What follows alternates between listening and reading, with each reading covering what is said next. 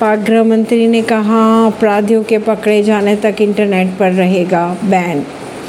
अमृतसर के golden temple में धमाके वाली जगह से मिला पत्र लिखा अमृतपाल को रिहा किया जाए। कि कपूरतला हाउस में होंगे राघव चड्डा और परिणीति चोपड़ा की सगाई। इस्लामाबाद हाईकोर्ट ने इमरान खान की सुरक्षा के लिए दिए आदेश। खुदरा महँगाई की मार से मिली है राहत। अप्रैल में 18 महीने के निचले स्तर पर, यानी चार दशमलव सत्तर फ़ीसदी पर पहुँचे।